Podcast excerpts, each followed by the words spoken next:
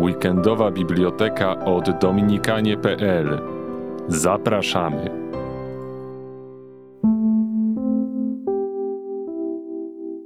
Zapraszamy do wysłuchania fragmentu książki Ani yoga, ani zen. Chrześcijańska medytacja głębi ojca Wilfrida Stinisena. Przełożyła Justyna Iwaszkiewicz. Wydawnictwo w drodze. Charakterystyka medytacji chrześcijańskiej. Odpowiedź na pytanie, co charakteryzuje medytację chrześcijańską, wydaje się być w zasięgu ręki. W medytacji chrześcijańskiej to Chrystus stoi w centrum. Sam przecież powiedział: Ja jestem drogą i prawdą i życiem, nikt nie przychodzi do Ojca inaczej, jak tylko przeze mnie. W rzeczywistości nie jest to jednak takie proste. Czym właściwie jest medytacja? Czy posługujemy się tym określeniem w znaczeniu, jakie miało ono na chrześcijańskim zachodzie w ostatnich stuleciach, a mianowicie jako sposobem wgłębiania się w zbawcze tajemnice, czynnie korzystając przy tym z poszczególnych władz duchowych, dyskursywnego rozumu, fantazji, afektywności i woli? Czy może rozumiemy medytację tak, jak to czynią nowe trendy medytacyjne, jako swoiste wewnętrzne skupienie, polegające na braku myśli, obrazów i uczuć? Ta druga, nieprzedmiotowa medytacja bliższa jest raczej temu, co w tradycji chrześcijańskiej zwykliśmy zawsze określać mianem kontemplacji. Z uwagi na to, że niniejsze rozważanie dotyczy chrześcijańskiej medytacji głębi, której nie można przyrównywać do tradycyjnej medytacji nieprzedmiotowej ani do nowego typu medytacji, która często dąży do absolutnej pustki, proponuję, byśmy pojęcie medytacja zastosowali w szerszym znaczeniu. Wówczas określenie to stanie się jakby synonimem modlitwy wewnętrznej albo inaczej modlitwy milczenia. Medytacja chrześcijańska ma charakter religijny. Po pierwsze, musimy zwrócić uwagę na to, że medytacja chrześcijańska musi mieć charakter religijny. W taki czy inny sposób szukamy w niej zbliżenia się do Boga. Możemy to określić też negatywnie. Medytacja chrześcijańska nie ma przede wszystkim celu psychoterapeutycznego. Proszę zauważyć, że mówię przede wszystkim, jako że nie należy wykluczać aspektu psychoterapeutycznego. Jest nawet możliwe, że dla niektórych osób to psychiczne trudności stały się impulsem do praktykowania medytacji. Można założyć, choć nie dzieje się tak zbyt często, że psychiatra doradzi swojemu chrześcijańskiemu pacjentowi, aby regularnie przeznaczał wolny czas na medytację. Tak bowiem jest, że modlitwa chrześcijańska ma charakter leczniczy. Jeżeli relacja człowieka do Boga, która jest przecież jego najbardziej podstawową relacją, jest prawidłowa, to z owej harmonii, która ma miejsce w głębi, wypływa lecznicze działanie, wnikające stopniowo w sferę psychiki i ciała. Nie ma nic złego w tym, że bierze się pod uwagę także ten terapeutyczny wymiar, ale jeżeli stanie się on jedynym celem, to nie ma już mowy o medytacji chrześcijańskiej. W niej bowiem miłość i adoracja z konieczności obejmują znaczną przestrzeń. Kiedy ich brakuje, to modlitwa zostaje wynaturzona i Bóg zdegradowany. Wszyscy mistycy są tutaj zgodni. Doprawdy, Teotymie, istnieje wielka różnica między zajmowaniem się Bogiem, które przynosi nam radość, a zadowalaniem się tą radością, jaką daje nam Bóg, pisze święty Franciszek Salezy. Zaś mistrz Eckhart powie, niektórzy chcą jednak patrzeć na Boga tymi samymi oczyma, którymi patrzą na krowę i chcą kochać Boga tak, jak ją kochają, a kochają ją z powodu mleka i sera, ze względu na swoją własną korzyść. Paradoksalnie, im więcej koncentrujemy się na psychoterapeutycznym aspekcie modlitwy chrześcijańskiej, tym mniejsza szansa na jego znalezienie. Jeżeli modlitwa leczy człowieka, to dlatego, że odnalazł on w niej najgłębsze podstawy swojej istoty, gdzie z miłości wyrasta i sam jest miłością. Może wyeliminować ewentualnie jakieś symptomy, ale nie dojdzie do głębokiej podstawowej harmonii. Nie technika, lecz życie. Dla chrześcijanina medytacja jest częścią wielkiej historii miłości. Całe życie jest tu brane pod uwagę. Chodzi o relację do Boga żywego i do Syna Boga żywego. Relację polegającą na akcji i reakcji, pytaniu i odpowiedzi. Nic nie jest tak żywe jak modlitwa chrześcijańska właśnie dlatego, że jest ona otwarciem się na samo życie. Żywy Bóg jest również Bogiem żywych. Stąd tutaj nic nie jest stereotypem, niczego nie można z góry założyć czy przewidzieć. Chrześcijańskiej medytacji nie można zaprogramować, tak jak można to uczynić w medytacji zen. W zen wszystko dokonuje się na bazie sił natury. Satori. Ogląd istoty, najwyższe doświadczenie w zen, jest czymś naturalnym, co można osiągnąć własnym wysiłkiem. Natomiast modlitwa chrześcijańska jest wolnym darem Boga. W mistyce chrześcijańskiej wszystko jest łaską. Można modlić się o tę łaskę, można się do niej przygotować i otwierać się na nią, ale nic poza tym. Znaczy to, że w chrześcijańskiej modlitwie technika nie jest tak samo ważna. Technika nie może wymusić Boga. Z jej pomocą można wywołać pewien spokój i odprężenie, ale nie jest to ten pokój, jaki stanowi istotę modlitwy chrześcijańskiej. Technika może być pomocna, by otworzyć wewnętrznego człowieka, uczynić go chłonnym i dyspozycyjnym. Wszystko to niezależnie od nas. Jeżeli potem Pan się objawi, uczyni to niezależnie od nas. Oczywiście również w praktyce Zen podkreśla się, że to nie technika wywołuje pozytywne mistyczne doświadczenie, ona jedynie eliminuje przeszkody. Stwarza warunki, a potem przychodzi przeżycie, urzeczywistnienie siebie. Natomiast chrześcijanie mówią, potem przychodzi Bóg. Respektując zaś wolność Boga i rzeczywisty stosunek rzeczy, dodają, potem Bóg zwykł przychodzić. Pozostaje więc różnica w stosunku techniki do doświadczenia między medytacją chrześcijańską a wschodnią. Tam, gdzie nazbyt eksponuje się stronę techniczną, istnieje ryzyko zablokowania dalszego rozwoju modlitwy. Prawdziwa modlitwa nie będzie miała rzeczywistej szansy rozkwitu, nigdy nie dostanie wiatru w żagle, albo bardziej jeszcze, Duch Święty nigdy nie będzie miał okazji uderzyć w żagle, ponieważ nie będą rozwinięte.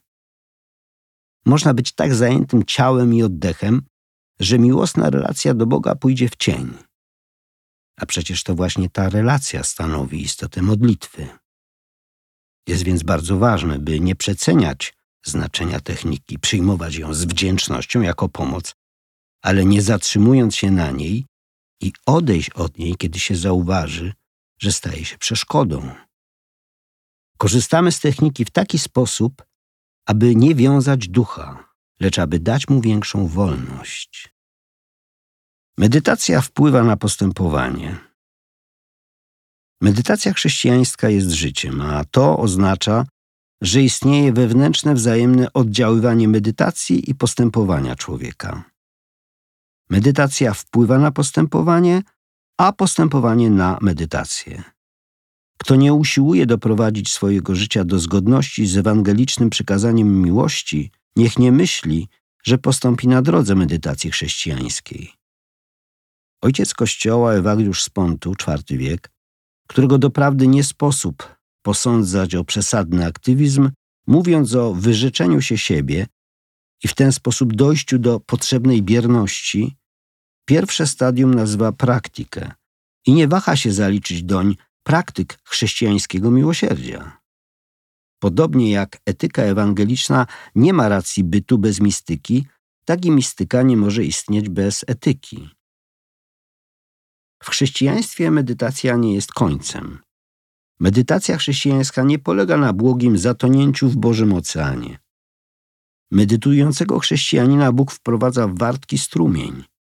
Medytować to otwierać się na Ducha Bożego, który wypełnia ziemię i odnawia oblicze ziemi. Kto medytuje i pozwala się stwarzać przez Boga, który jest czynną miłością, będzie inspirowany i stymulowany wyzwalającą mocą Bożą, będzie nośnikiem ducha. Medytować to wystawiać się na Boże działanie i tak być pobudzanym do działania. Kto medytuje już teraz doświadcza mocy Bożej, ale tym samym jeszcze boleśnie odczuwa, że Królestwo Boże jest nadal bardzo daleko. Jeśli poznało się pokój, wojna na świecie staje się nieznośna.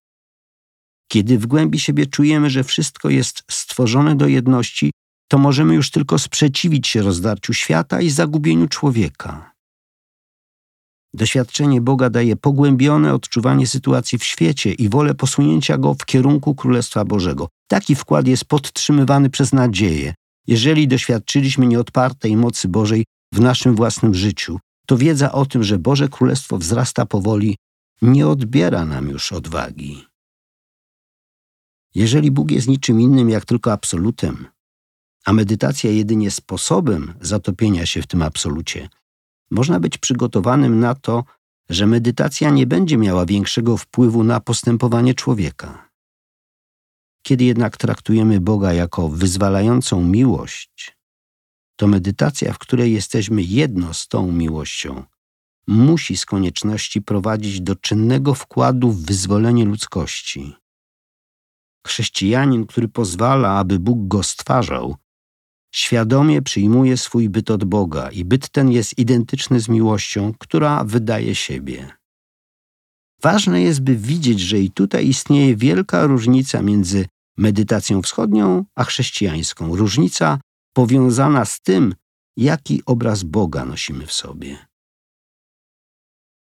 Bóg osobowy. Powiedzieliśmy, że w medytacji chrześcijańskiej nasze zainteresowanie jest skoncentrowane na zbliżeniu się do Boga. Tak. Nie tylko bierne zainteresowanie, lecz także czynne zaangażowanie, będące swego rodzaju ryzykownym przedsięwzięciem, ponieważ wierzymy, że Bóg z kolei jest zainteresowany człowiekiem. Chrześcijanin może mieć taką śmiałą ufność, ponieważ wierzy w Boga osobowego. Dla niego Bóg jest Ojcem, do którego przychodzi przez Chrystusa. Doświadczenie mistyczne w religiach wschodnich w większości przypadków ogranicza się do przeżycia jedności z wszechświatem. Człowiek czuje się jedno z uniwersum i z tajemniczą siłą, która żyje i działa we wszystkim. Cząstkowa prawda o tym, że jesteśmy z rodu Bożego i dlatego w nim żyjemy, poruszamy się i jesteśmy, tutaj staje się uprawniona. Jednak to doświadczenie niezdefiniowanej jedności może sprawić, że uwierzymy, iż Boga nie ma. Bardzo łatwo zatrzymać się na tym poziomie. To przeżycie jest tak przemożne, jesteśmy nim tak błogo odurzeni, że mamy poczucie pełni aż do tego stopnia, że nie tęsknimy za niczym innym. Znaleźliśmy to, czego pragnęliśmy. Widzimy więc tutaj, jak ważne jest, aby od samego początku nadać swej medytacji chrześcijański kierunek. Medytacja wschodnia, na przykład Zen, prowadzi w najlepszym razie do przeżycia, w którym człowiek czuje się jedno z wszechświatem. Jednakże doświadczenie to w żadnym razie nie jest specyficznie chrześcijańskie. Niektórzy będą uważali, że wystarczy, iż dojdzie się choć do tego, a zawsze jest przecież możliwe, aby później dojść do specyficznie chrześcijańskiego doświadczenia. Jednak tym, którzy zaznali czegoś z doświadczenia Zen, niełatwo będzie szukać czegokolwiek w innym kierunku. Poza tym istnieje coś o wiele głębszego. Doświadczenie, w którym nie mówimy już tylko ja jestem nieskończony, ja jestem światłem, ale ty, ty. Niech ilustracją tego będzie fragment świadectwa pewnego holenderskiego trapisy Tomasa Jurgensa, który poświęcał wiele czasu na medytację zen. Pisze tak. Cudowne jest przeżycie jedności całego stworzenia. Zadowalało mnie bycie ponad wszelkimi sprzecznościami. Miałem wrażenie, że wspinam się na coraz wyższe stopnie mistyki. Przy każdym kroku światło stawało się silniejsze, a widoki piękniejsze, a równocześnie nie zauważałem, że atmosfera stawała się coraz chłodniejsza. Zaczynałem tracić coś, nie będąc tego świadomym. Nigdy nie przeszłoby mi przez myśl, aby tego szukać, gdyby w pewnym momencie to jakoś samo nie przyszło. Co to było? Bóg. Nie Bóg filozofów, podstawa istnienia. Z tą podstawą identyfikowałem się coraz bardziej. Ale Bóg Abrahama, Izaaka i Jakuba. Ojciec naszego Pana Jezusa Chrystusa. To ostatnie doświadczenie miało długie i głębokie działanie. I było mi wstyd. Nagle uświadomiłem sobie, jak wielki popełniłem błąd, identyfikując żywego Boga przymierza z anonimową podstawą i że medytacji zen nie da się nazwać modlitwą. Modlitwa bowiem jest w istocie osobowym odniesieniem do Boga, naszego Ojca. Zapewne zen prowadzi do przeżyć mistycznych. Wydaje się, że nie ma tu różnicy, a jednak ona jest. Jaka? Taka sama jak między podróżą poślubną a wyjazdem samemu, choć obiera się tę samą trasę. Podróż poślubną spędza się razem z umiłowaną osobą. Wszystko stoi pod znakiem miłości. Natomiast samotną podróż podejmuje się na własną rękę. Za nią nikomu nie trzeba być wdzięcznym. Kiedy chrześcijanie, a przede wszystkim mistycy chrześcijańscy mówią, że Bóg jest osobowy, to rozumieją przez to, iż dla nich Bóg jest nie tylko najgłębszą podstawą wszystkich rzeczy, nie jakąś ślepą siłą, pustką czy nicością. Uważają, że w kosmicznej nieskończoności, którą dostrzegają w głębi swej istoty, odkrywają serce, osobowe źródło. Doświadczają, że to wielkie życie, w którym uczestniczą, ma swoje centrum, o którym mogą powiedzieć nieco innego, jak tylko, że jest kimś. Choć ów ktoś nie jest osobą w takim znaczeniu jak oni sami. Jeśli zainteresował Cię fragment tej książki, całość kupisz na wdrodze.pl. PS. Zasubskrybuj ten kanał i kliknij w dzwonek, żeby żadna z naszych nowości Cię nie ominęła.